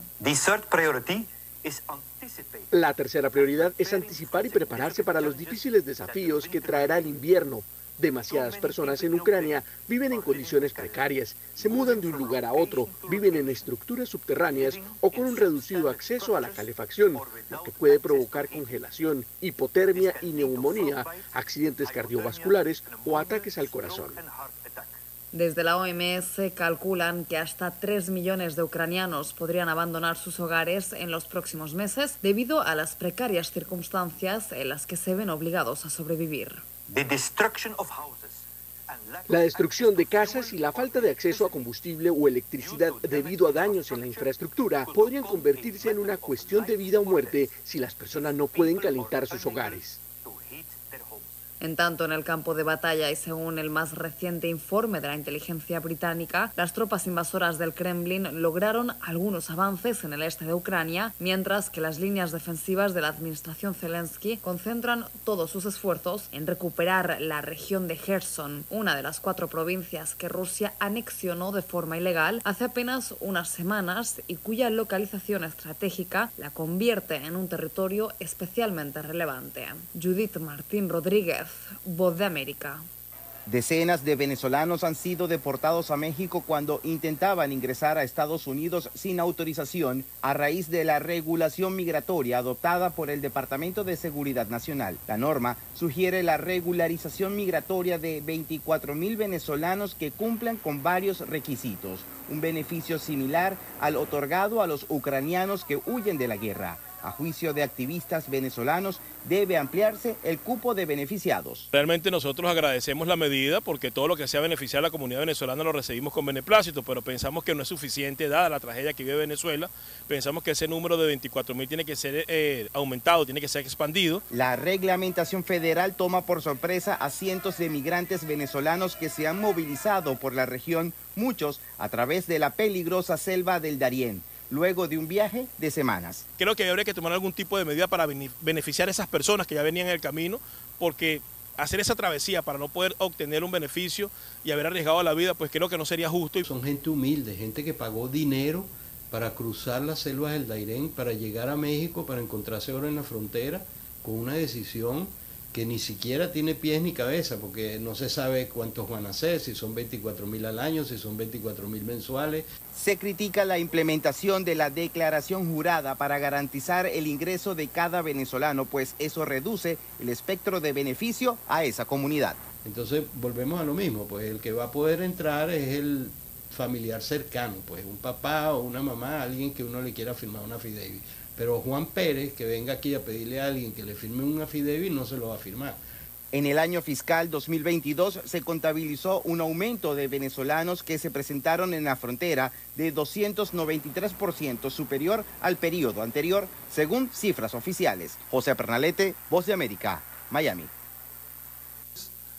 Do not spend everything Latinoamérica continúa lidiando con los efectos de la pandemia y la invasión rusa a Ucrania y ahora cuando debe enfrentar un tercer golpe en las condiciones financieras globales, el Fondo Monetario Internacional le recomienda no gastarlo todo.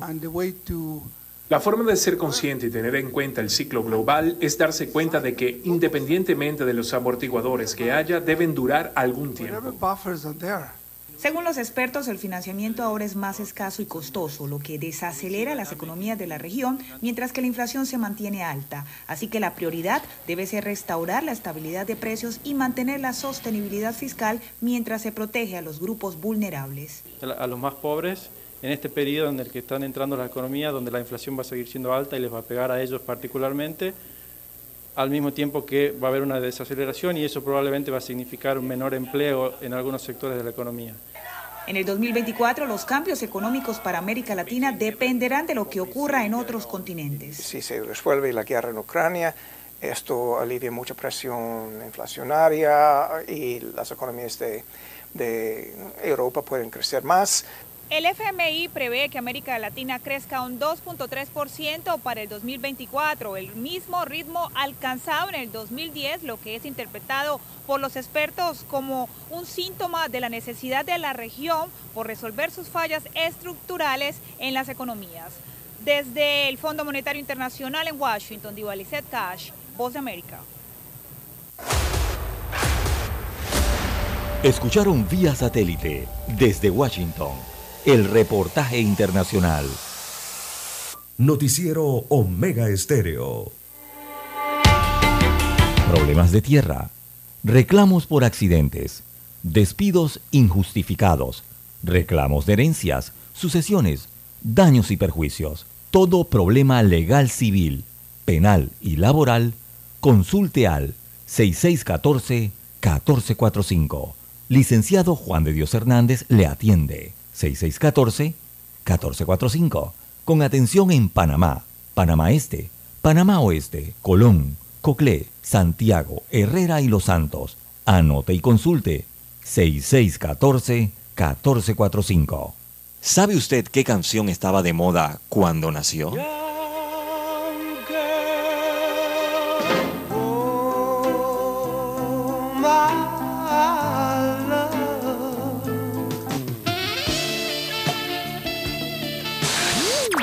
Cuando el hombre llegó a la luna, ¿cuál era el tema que estaba sonando en la radio?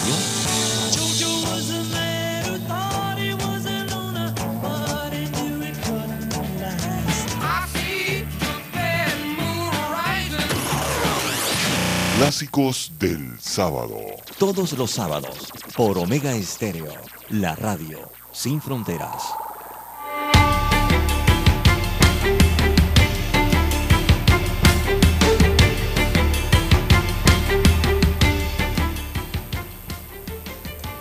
Bien, amigos oyentes, las 7.10, 7.10 minutos eh, de la mañana en todo el territorio nacional. Bueno, el Parque Omar ha sido tema durante las últimas horas eh, respecto a los estacionamientos, ¿verdad?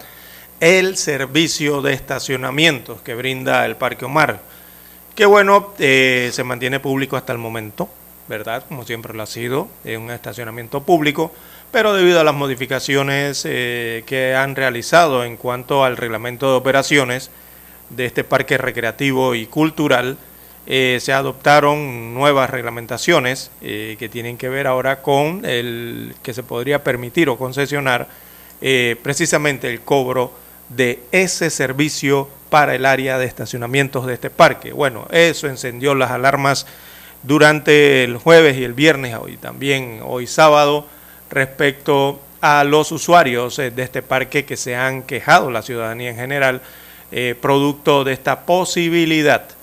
Ante ello, el Parque Omar ha emitido un comunicado, ¿verdad? Eh, tratando de aclarar la situación. dice que los estacionamientos son gratis, es lo primero que dice el comunicado.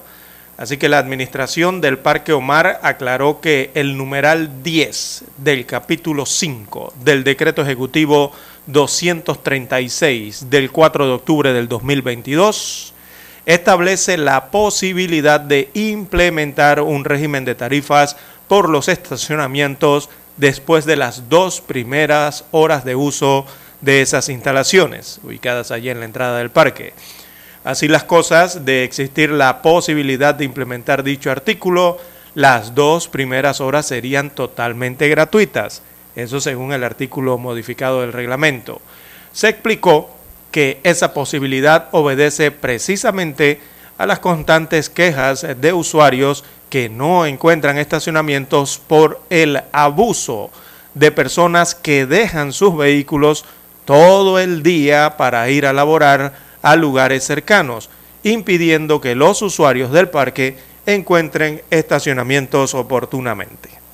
Bien, es lo que dice básicamente la administración del Parque Omar, eh, que destacó que este punto eh, es un lugar libre de esparcimiento para que todos sus visitantes disfruten de sus áreas recreativas, deportivas y culturales. Bueno, para eso también hay un área de servicios, que es donde están los estacionamientos, ¿no? Sí. Eh, prácticamente lo que están diciendo aquí, don Lucho, sin querer decirlo, es que hay empresas y hay instituciones ubicadas sobre la avenida Porras, eh, sobre la vía Porras, cercana a este parque. Eh, todos sabrán que ahí hay una institución de la Caja del Seguro Social, claramente, ¿verdad? Una policlínica que quizás allí están utilizando los estacionamientos del Parque Omar para dejar sus vehículos, o también la serie de empresas que rondan el Parque Omar eh, pudiesen estar utilizando estos, estos estacionamientos para dejar sus vehículos ante la falta de espacio, servidumbre o estacionamientos que sufre ese corregimiento de San Francisco. Igualmente, quizás esto incluya a muchos propietarios de eh, viviendas o apartamentos eh, que evidentemente no tienen lugar donde estacionar porque si no les cae la grúa a don Lucho Barrios por estar dejando los vehículos sobre las aceras. Así que quizás utilizan entonces estos estacionamientos que son públicos, eh, quizás en forma de algo de abuso, ¿no? Eh, es lo que dice, bueno, eh, esto último lo agrego yo. El comunicado entonces del Parque Omar aclara la situación, ¿no? que los estacionamientos del parque son gratis, es lo que ellos quieren señalar.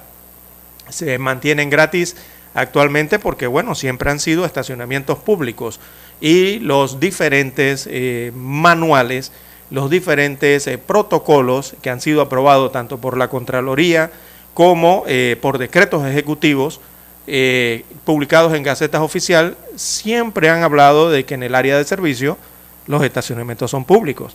Y esto se viene hablando desde, desde Sí. el 90, 2000, 2010 y hasta ahora este último ¿no? decreto que han subido a la Gaceta Oficial.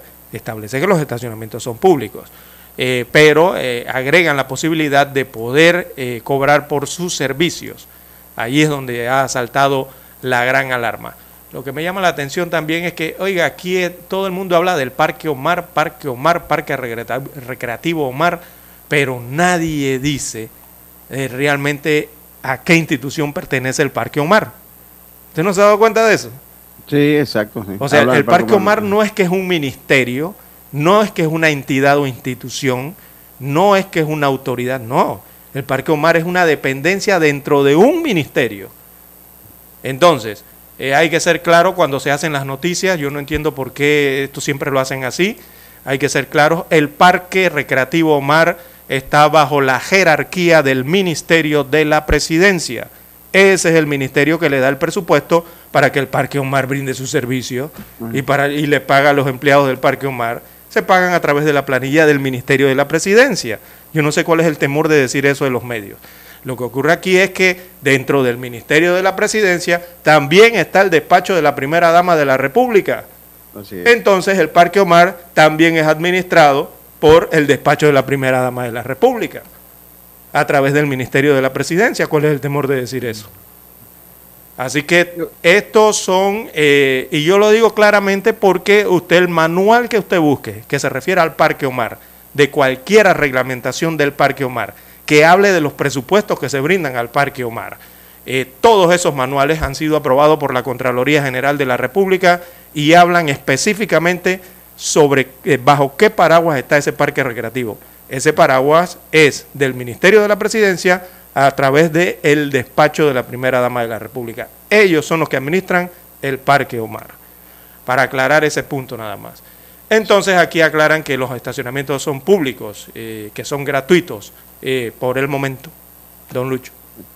Pero mire, yo, lo que pasa es que en cuanto a los estacionamientos aquí, yo entiendo, yo ayer decía, bueno, pero ¿por qué se van a cobrar? Pero también hay mucha gente, usted lo señala, por la crisis, ayer lo hablábamos también, lo de la crisis de los estacionamientos en el área de San Francisco, sumado a, a, la, a, la Policlínica del Seguro Social que está ahí al lado del parque. Pues hay muchas personas que están utilizando los estacionamientos del Parque María. Es verdad, yo, hace unas, unos meses fui, qué lío, encontrar un estacionamiento ahí se está hablando de un parámetro de dos horas, que es lo que, lo, lo que han dicho, de, de dos horas gratuitas, que es lo que se considera el tiempo prudente para una persona que va a hacer ejercicio, que va pues a convivir con su familia eh, eh, allí al Parque Omar. El problema es que en cuanto a estacionamientos, esa tampoco nos queda un buen sabor porque ahora usted sacó un tema eh, ayer eh, que hablaba de lo que sucedió con Plaza Edison. Ahora usted para ir a hacer un trámite a Plaza Edison tiene que llevar una bolsa de dinero porque ni siquiera es un cobro simbólico, ni siquiera le dan dos horas, en, por lo menos que en Plaza Edison están, hay eh, muchas oficinas, sí, cinco ministerios y Ahí está, oficinas mire, muy ahí. importantes. Le enumero. Está el, El Ministerio, Ministerio de Trabajo. de Desarrollo Laboral. Está el Ministerio de. Vivienda y Ordenamiento Territorial. Está el Ministerio de Comercio e Industria. Está Sí. el Ministerio de Relaciones Exteriores. Allá hay oficinas Sí. importantes de la Cancillería. Y, y le puedo seguir enumerando. Debajo del Ministerio de Trabajo hay otro ministerio que no recuerdo el nombre. Creo que es el de Ah. el que tiene que ver con el social. El MIDES, perdón. El MIDES, está allí. Y hay otra cantidad de oficinas Creo, de la Caja del Seguro Social allí. de...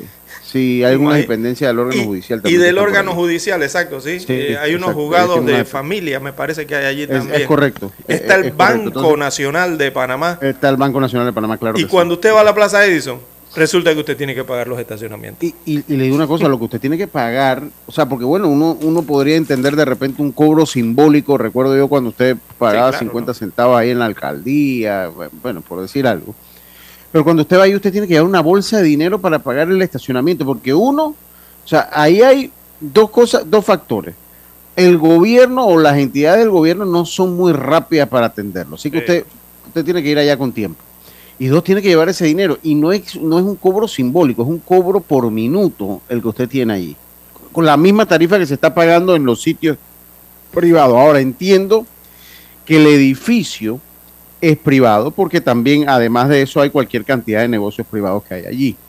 Pero si el gobierno está pagando el alquiler de todas las oficinas que están ahí, que son varias, debe haber una excepción para los que van a hacer un trámite del gobierno allí. O sea, debe haber una excepción porque imagínese usted, nadie va ahí por hobby ni porque quiere. ¿Y ahí por usted qué? va a hacer un trámite. ¿Y por qué? Porque más del 60, si- yo no sé si es que toda la plaza, pero más del, del 60-70% de esa plaza está alquilada por instituciones del Estado. Por lo tanto, debería existir ese mismo porcentaje de las playas de estacionamiento para uso público, porque esas instituciones las pagamos con nuestros impuestos, sus salarios y sus oficinas alquiladas o los alquileres lo Claro. paga todo el pueblo panameño a través de los Qué- qué impuestos. buen negocio. Es Y debería ser y debería ser por lo menos el mismo porcentaje de áreas de estacionamiento de forma pública, porque eso lo está pagando el Estado. Es Don Luchi, eso no se queda allí. El problema con los espacios públicos para estacionar, mire usted lo que ha ocurrido, ya que habló del municipio de Panamá, mire lo que ha ocurrido con el mercado San Felipe Neri, allí Claro. en la avenida B, el que colinda la avenida Balboa, la esquina de la avenida Sí, Balboa claro. final con eh, la avenida B. Eh, eh, tienen que pagar. Sí, Han puesto correcto. una empresa de estacionamientos a cobrar en el mercado público, el estacionamiento del mercado público, imagínese usted. Entonces Sí. la gente ha dejado de ir. O el que va es buscando estacionamiento, por bueno, tiene que hacer alguna creo que a la larga lo que se ahorra usted en el mercado se lo gasta en estacionamiento. Claro. Le termina más fácil yendo, un yendo al supermercado donde usted vive porque ahí no tiene que pagar estacionamiento. Exacto. Y en el caso de Plaza Edison, es un negocio redondo, César, es un negocio redondo porque el dueño del edificio cobra el alquiler de tantas oficinas al gobierno. Exacto, Y además de eso, entonces tiene eh, el, el- el- cobra los estacionamientos de los que van. Es el negocio del siglo. O sea, es el negocio del siglo. Porque, mire, ahí hay trámites que usted realiza que la única manera que los realice, por lo menos en Ciudad de Panamá, tiene que ser allí. O sea, por lo menos si usted va a la DIGERPI, que es, del, del comercio e industria, a ver lo que eso tiene que ser allí. Exactamente. No hay, si va al Ministerio de Va Trabajo. a ver los pasaportes, las, las cosas de apostilla- apostillamiento, creo que Ah, los hacen sí, allí en el Ministerio de Relaciones Sí. Exteriores. Si usted va a hacer eh, un trámite de el arrendamiento, ¿verdad? A cobrar estos, los depósitos de los alquileres, Sí, eh, también eso ahí, nada más correcto. lo hace allí, en el MIBI de allí no hay ni otro lugar donde hacerlo, y así se va por cada institución. Qué Entonces negocio hay una crisis de, de- ya esta crisis de estacionamientos públicos se ha, ha pasado al espacio público eh, de las servidumbres de, de la ciudad. Eh, la otra problemática que existe también es que las instituciones tienen que ir pensando eh, en cómo administrar sus espacios de estacionamientos públicos. Porque la otra problemática que se presenta es que los funcionarios, o sea, los servidores públicos propietarios de vehículos, don Lucho, se toman todo el estacionamiento Sí. de las entidades y cuando van los ciudadanos, los contribuyentes, que son los que ponen la plata para que esas entidades existan y ese personal exista, eh, entonces no tienen dónde estacionarse para hacer sus trámites. Y, y le digo una cosa, no es solo en la ciudad de Panamá, porque yo fui a hacer un trámite en, en San Miguelito, eh, en donde eso se le llamaba la colina, no sé si ustedes saben dónde queda la colina ahí en San Miguelito, que es donde están lo- lo- los ministerios, esto ahí, ahí hay una zona paga de, de, de- de mi bus. Y ahí está lo que es el IFARU, hay varios ministerios también, eh, ahí no te cobran el estacionamiento, pero eso sí, no hay dónde estacionar eh, un carro. Usted tiene que agarrar, pues para San Miguelito y estacionarse en los callejones allí, porque cuando usted llega, todos los estacionamientos están tomados por los carros de franja amarilla, o sea, por los carros del mismo, del mismo gobierno. Carros del mismo estado. Tienen todos los estacionamientos ahí. Entonces, también hay una falta de visión, César, cuando usted alquila un local para que los contribuyentes vayan a hacer sus trámites, que tienen que hacer sus trámites presenciales, es totalmente ilógico alquilar un lugar que no ofrezca las que no ofrezca las condiciones mínimas para que usted pueda dejar su carro estacionado. Ah, porque produce un problema entonces en cadena. Se comienza usted a estacionar en lugares que no debe, incentiva, entonces se comienza a incentivar el tráfico, el tranque, pues muchísimas otras cosas. Entonces, yo creo que el gobierno le ha hecho falta la visión, César, de hacer ya en tantos globos de terreno que tiene, que siempre se ha hablado de la ciudad gubernamental, de la ciudad de gobierno, hacer una ciudad, hacer una plaza donde estén todos los ministerios que estén que tengan su estacionamiento para los vehículos oficiales, para sus empleados y para los contribuyentes y hacerlo de una manera macro, que cuando usted tenga que hacer un trámite al gobierno, usted sepa que usted tiene que ir ahí y que lo han hecho ciudades que tienen como una capital administrativa y tienen todas las oficinas juntas. Eso le ha hecho falta esa visión al, Estado. Sí, mire, ese proyecto por décadas, bueno, por años recientes, eh, se visualizó, iba a iniciar, se hicieron los estudios para ubicarlos en Albrook, toda esa ciudad. Usted sabe dónde está el aeropuerto Marcos Ángel Aver, ¿no? correcto. Bueno, toda esa área del aeropuerto, todo, la pista, todo, allí se había estipulado hacer la ciudad gubernamental, se había avanzado, pero apareció también el proyecto de trasladar el aeropuerto de Paitilla, vendieron los terrenos y bueno, había que poner el aeropuerto en algún lugar.